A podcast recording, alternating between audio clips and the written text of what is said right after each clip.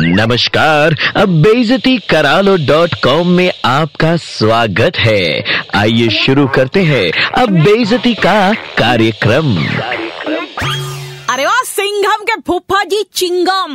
देखो, मारे गुस्से के अत्ता मजी सटकली केस हो जाए ना तो खोपड़िया को शांत करने के लिए दुनिया में कई तरीके हैं। जैसे कि मेडिटेशन लॉन्ग वॉक ठंडा पानी गुड म्यूज़िक पर तुम्हारा गुस्सा गाड़ी के दरवाजे पे निकलता है। काहे गाड़ी का दरवाज़ा तो ऐसे पटक के बंद करते हो। मानो दरवाज़ा सीधे तुम्हारे बॉस या कली के मुँह पे चोट करेगा। फटे हुए दूध में जिस प्रकार उबाल नहीं आता, ठीक वैसे ही गुस्सा गाड़ी के दरवाजे पे निकालने से किसी को चोट नहीं लगती। उल्टे गाड़ी वाले से जूते पड़ने के ज़्यादा चांसेस होते हैं।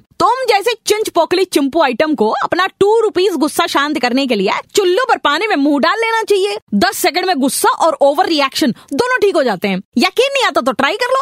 दया दरवाज़ा तोड़ दो वाला एटीट्यूड कंट्रोल में रखो, क्योंकि बेजान दरवाजे बोल नहीं पाते। अगर बोल सकते तो तुम्हारे दरवाज़ा पटकने से पहले तुम्हारी नाक तोड़ देते। सुधर जाओ, वरना गुस्से में धड़ाम धड़ाम दरवाज़ा बंद करने वाले तुम जैसे कार्टून आइटम्स शादी के पार्टी में टॉयलेट के अंदर लॉक हो जाते हैं और लाख दरवाज़ा पीटने पर भी कोई नहीं सुनता।